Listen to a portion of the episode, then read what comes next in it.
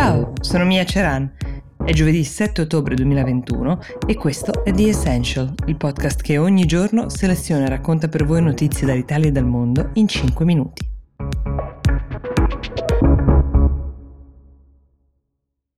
Oggi vi parlo di un vaccino che per una volta non è quello per il Covid, ma è il vaccino contro la malaria. Ne parliamo perché l'Organizzazione Mondiale della Sanità per la prima volta ha dato il suo benestare alla campagna vaccinale nella speranza di salvare le vite di decine di migliaia di bambini, soprattutto che ogni anno ancora muoiono di malaria in Africa. Paesi come l'Eritrea e il Sudan negli ultimi anni hanno vissuto anche una recrudescenza di questa malattia. Solo nel 2019 pensate che sono morte 409.000 persone di malaria trasmessa appunto da zanzare, la maggior parte di queste persone in Africa e più di 270.000 di queste sono bambini di meno di 5 anni. Quindi mm, c'è da capire perché Tedros Ghebreyesus, il direttore generale dell'Organizzazione Mondiale della Sanità, l'ha definita una giornata storica. Pensate che lui stesso ha iniziato la sua carriera come ricercatore appunto sulla malaria, ha annunciato che il programma pilota era stato avviato in tre paesi uh, ed era stato un successo, che sarebbe partito il via libera per tutti gli altri paesi. È una malattia molto antica, la malaria è molto feroce per la quale il vaccino si è cercato per tantissimi anni ed è stato trovato da una casa farmaceutica inglese, la GlaxoSmithKline, anche nota come GSK, è stato somministrato a più di 800.000 bambini tra Ghana, Kenya e Malawi, che erano i paesi pilota nella sperimentazione.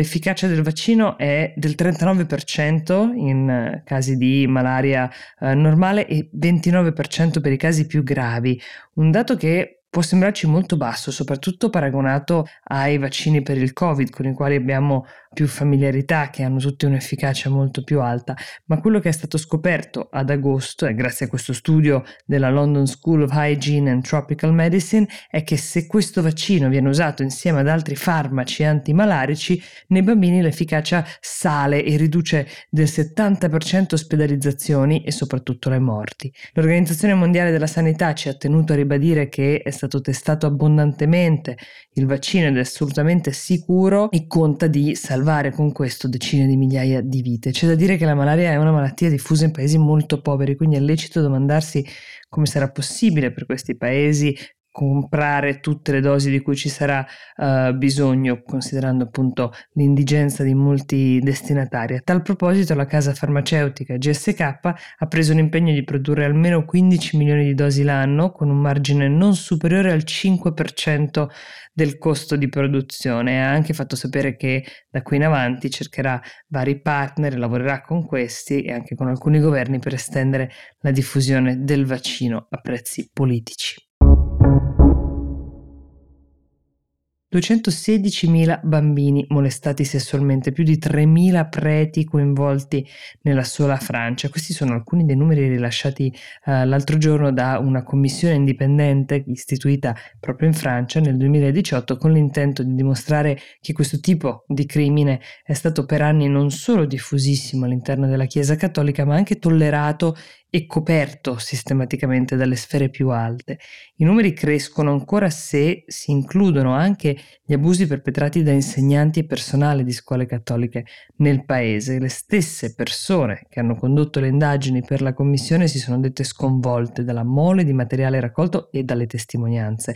Molto materiale è uscito sui giornali. La Francia è profondamente scossa da questa indagine ed è il tema dominante nel paese intero in questi giorni. Si parla principalmente di abusi compiuti negli anni 70, più della metà degli abusi di cui si parla risalgono a quegli anni, però essendo coinvolte così tante persone potete capire quanto sia facile scoprire che ci sia all'interno del proprio nucleo familiare o nella propria cerchia di amici qualche vittima. La responsabilità della Chiesa è enorme.